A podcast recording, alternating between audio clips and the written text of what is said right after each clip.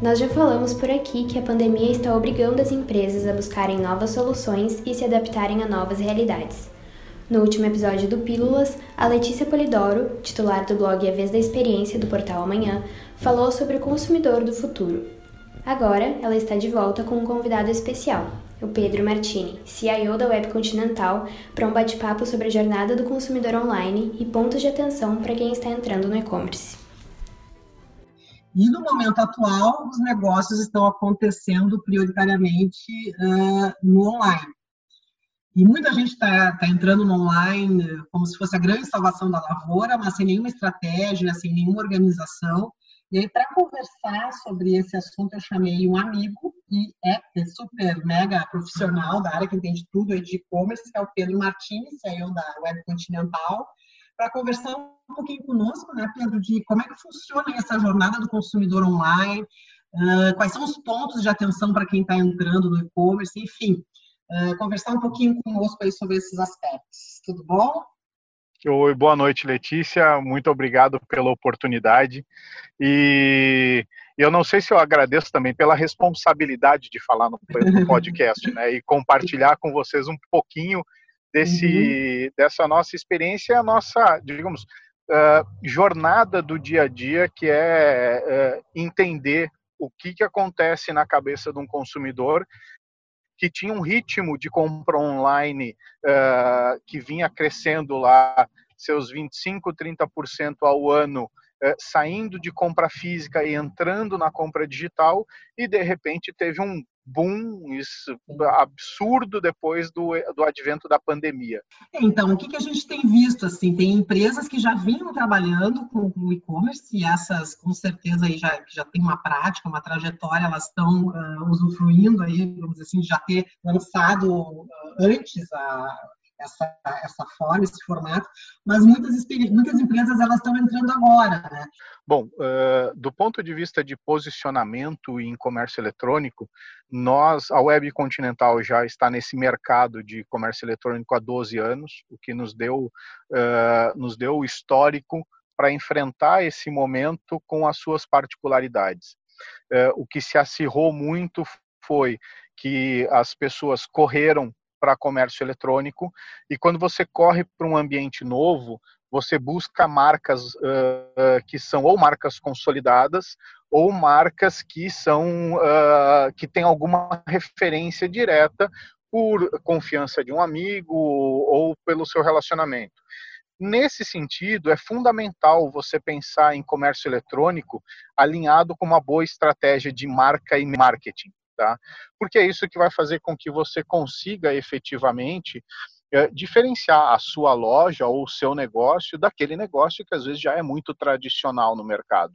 Quando uma empresa está entrando no comércio eletrônico, ela pode adotar várias estratégias. Uma delas é a loja própria, que é uma, é uma situação comum das pessoas fazerem, ó, eu quero vender, eu vou colocar minha loja. Ou ela fazer uh, uso de um marketplace já estabelecido.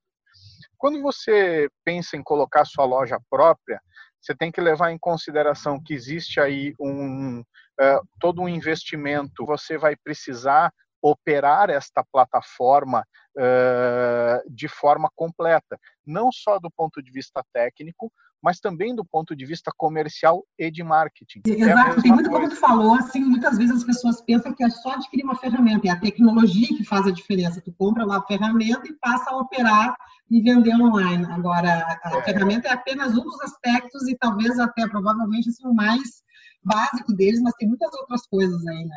Sim, sim. Por que, que uma pessoa que está navegando na internet chegaria na sua loja? Como ela te encontraria? Qual é o seu posicionamento de marca em relação a isso? Como estabelecer confiança para ela? Então, ter uma loja própria é ter um canal de venda próprio e todo o arcabouço de responsabilidade que um canal tem. Uma forma de você minimizar esses impactos é você acabar usando o, a estratégia de adotar um marketplace já estabelecido. Então você entrar como um seller no marketplace, você não tem, você não vai ter diretamente o ônus de operação dessa plataforma e muito menos o ônus de operar uma estratégia de marketing para fazer essa essa veiculação, porque normalmente os marketplaces já são empresas estabelecidas e conhecidas. A Web Continental é um exemplo disso, assim como outros marketplaces submarino, americanas, Magazine Luiza. E você vai trazer, através dessa relação do marketplace, todo o, o arcabouço de experiência de consumo que os outros clientes dessa marca têm aí você pode realmente focar a, o seu trabalho na estratégia comercial. E, e tu entende são estratégias uh, conflitantes ou faz sentido usar ambas para aumentar as vendas? Depende muito do seu modelo de negócio. Né? Então, por exemplo, para uma indústria, uh, se você está muito estabelecido no varejo físico, ela pode ser conflitante, porque alguém do seu canal de varejo físico pode dizer assim: olha, eu tenho um problema aqui, você está vendendo na internet na minha região e tirando o meu, o meu cliente. Uhum, uh, ou você vende na internet num preço mais barato porque vende direto do que comigo. Uh, então, todos eles precisam efetivamente de um carinho e atenção específico. No comércio, isso já é mais tranquilo, porque se a sua empresa é uma empresa comercial, esse vai ser mais um canal de distribuição. Então, você pode ter uh, estratégias mais, mais comerciais e mais direcionadas. Uh, realmente, ele passa a ser um novo canal.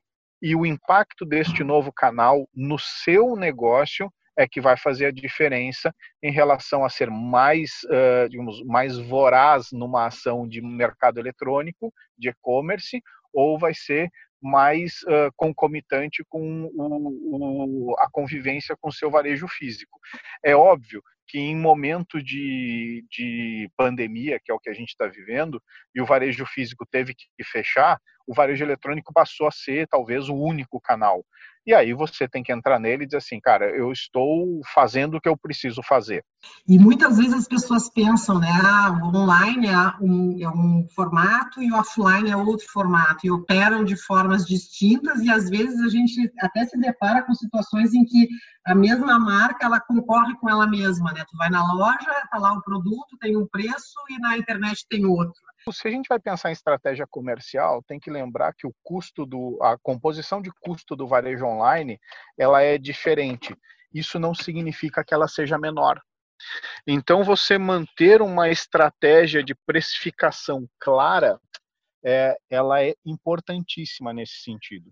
É, isso talvez seja um ponto positivo de marketplace, por exemplo, porque o marketplace ele te entrega um custo fixo para toda operação. Você vai dizer assim, ó, meu produto custa tanto, sobre esse preço eu vou ter uma comissão de tanto, que é a comissão do marketplace. E acabou. Quando você faz a, a sua própria loja online, sua precificação, ela passa a ser uma precificação que precisa ser muito mais detalhada. E, e a dica especial é, olhem para a composição de frete a composição de frete, muitas das vezes, ela pode ser a diferença entre o ponto de lucratividade numa venda eletrônica e o ponto de prejuízo numa venda eletrônica. Bem, às vezes as pessoas entendem isso como um detalhe e pode fazer toda a diferença. Né? Bom, Pedro, muito obrigada aí pela tua participação aí, e contribuir conosco, compartilhando aí a tua experiência. E para a gente encerrar, então, a nossa conversa, o nosso bate-papo, te pergunto assim, tu teria alguma dica uh, específica para quem está querendo entrar no online neste momento?